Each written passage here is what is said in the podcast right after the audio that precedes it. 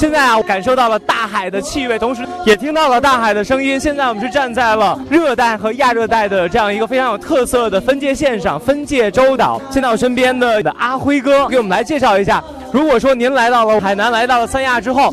走上了分界洲岛，我们应该怎么去玩？来到我们分界洲，首先应该感受的就是我们美丽的海底世界，感受我们的珊瑚，感受五彩斑斓热带鱼，感受我们中国唯一拥有可以和海豚感受海底世界的一个地方。和海豚一起？对，海豚，全世界只有四家，而在我们中国只有这一家，仅此在分界洲。一个小小的岛屿能够感受两种季节的变化，两种海底世界不同的风景的变化的话，也是具有独一无二的。这里同样有。热带的阳光，有沙滩，有大海，而且这里热带的岛屿的自然风光保存的也是非常的完好。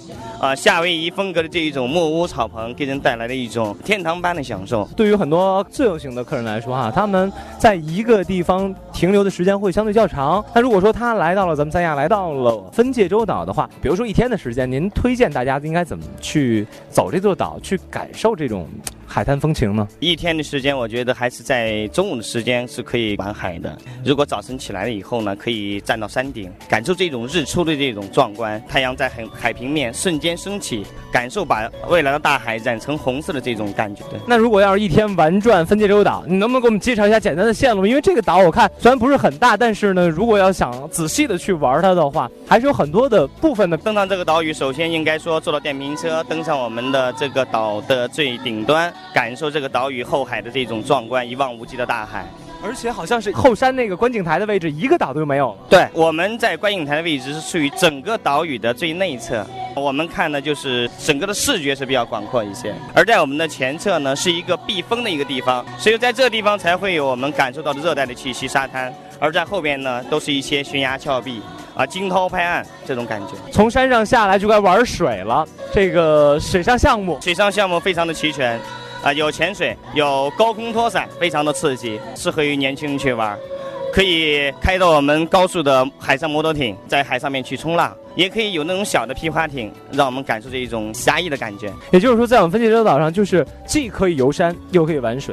对，是的，还可以品尝非常不错的海南特色美食。对，可以坐到海边看到海景，吹到海风，再吃到我们一顿非常新鲜的海鲜的话，那种感觉真的是一种享受。刚才灰灰哥哥呢是给我们讲述了在分界洲岛是怎么样去玩儿，怎么去看山，怎么去转水。说到水，来到了海南，来到了三亚，就不能不听海浪的声音。尽管说现在的浪头不是非常非常的大，但是呢，我还是希望大家能够听一下分界洲岛上大海的声音吧。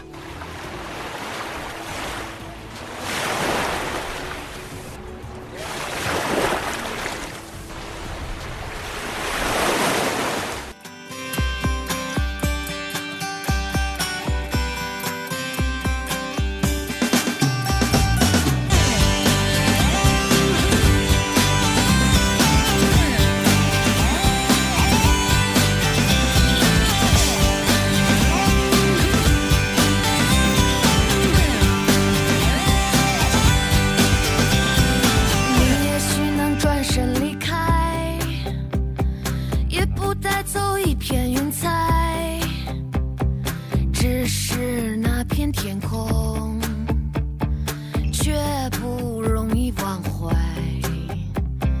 正是彩云满天，